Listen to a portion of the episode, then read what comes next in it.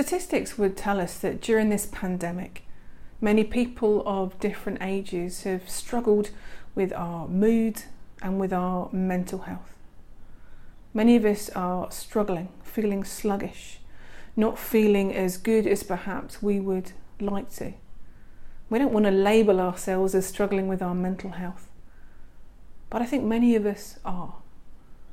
And that can have a knock on effect on lots of areas of our lives. Can have a knock on effect on the way that we see ourselves, and therefore the way that we relate to others.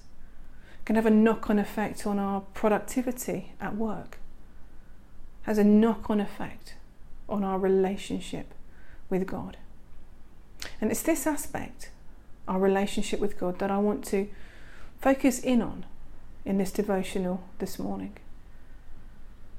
For some of us, it may be the first time that we've struggled a little bit with our mood or with our mental health. For others of us, and I'm one of those, it may be that our mental health has been something that has been there with us for many years. And that actually this pandemic has just brought it back to the surface or has exacerbated it a little bit more. Wherever you are on that spectrum, I want to encourage us today because I think that our low mood and our mental health detrimentally affects our relationship with God. I think one of the things that it does is we don't sense, or at times we can't see where God is and what God is doing in our lives. I know for me, I'm quite a, a feelings kind of person, and I like to feel God near me. I like to know that He's there. And I know that when I'm struggling with my mood, when I'm struggling with my mental health, when things are just a little bit awry, where are you, God? I can't feel you. I don't know where you are. I can't see you at work. And I think for many of us, there is that sense of, I don't feel as connected with God as I did. I'm not sure where He is. I'm not sure what He's doing. Second thing I think that happens is that we don't feel good enough for God's love. That low mood, and our mental health can affect the way we see ourselves.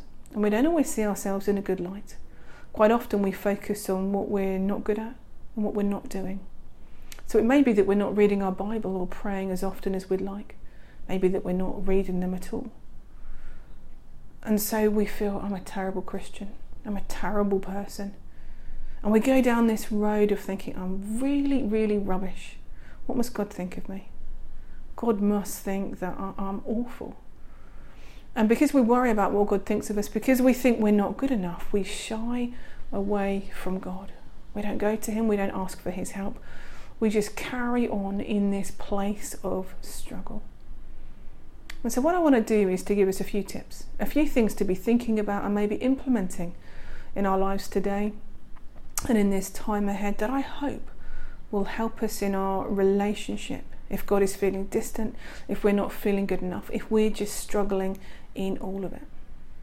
First thing I want to say is be kind to yourself because God loves you for you. There is nothing, the Bible tells us, that can separate us from God's love. Nothing that we do, nothing that we don't do. That means that God says, Oh, Kath, look, you've not read your Bible. Kath, you've said that about that person. Well, that's it.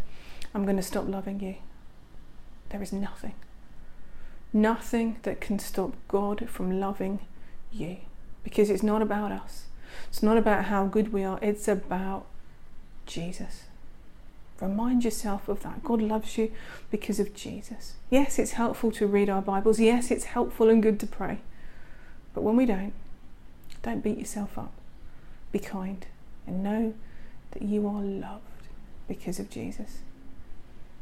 Second thing, if you're struggling to read the scriptures, maybe think about listening to them or listening to some worship music. Just take some time out. There is something really, really helpful about filling our minds with the truth. So many great worship songs are full of words of scripture and words of the truth. Maybe just try and sit for five, for 10, for 15 minutes and to listen to some music and to just breathe. Breathe in and breathe out. And just say, God, I'm struggling. Would you meet me in this place? Would you fill my mind with the truth? Would you speak to me through this music? Would you help me? Third thing, if you do read the scriptures, maybe think about reading just one or two verses and dwelling on those, just taking those in.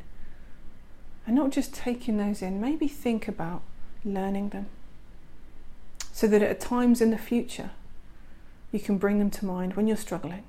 Think, I may not feel that God is near, I may not feel loved, but this is what the Word of God says.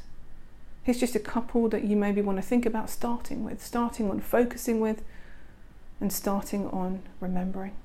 Hebrews 4 16 says this Let us then approach the throne of grace with confidence, so that we may receive mercy and find grace to help us in our time of need.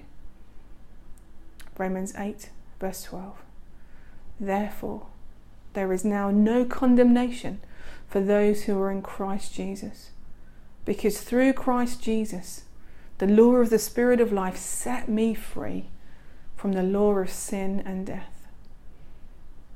Isaiah 41:10 Do not fear, for I am with you. Do not be dismayed, for I am your God. I will strengthen you and help you. I will uphold you with my righteous right hand. Tip number four talk to somebody about how you are feeling. Whether that's a friend, family member, staff member from church, your house group leader, your house group, maybe a doctor. Do not be ashamed to say, I am struggling. Do not struggle on alone, but know that there is no taboo, that there is no problem with struggling with low mood and with our mental health. In years gone by, it has been a taboo subject. In years gone by, churches have not handled mental health correctly. They've just said, oh, pray and trust in Jesus and it will all be okay. Fantastic. That would be great if that were the case. But it's not.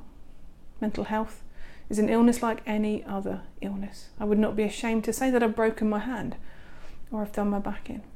Don't be ashamed to say I'm struggling with my mental health in my late 20s, I uh, spent six months going once a week to see a mental health nurse because my mental health was not in a good place. Found those times really helpful. Didn't tell anybody else about it because I was embarrassed as to what they would think. I needed help. The help was given, it was great. So talk to somebody. Final thing get somebody else to be praying for you.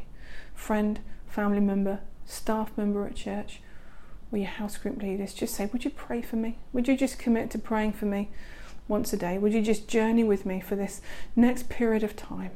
Would you just remember me in your prayers and commit me to God?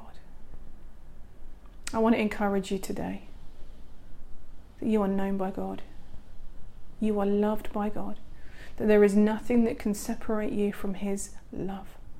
He is with you. He is walking the path that you are walking. He understands you, He knows you, He loves you.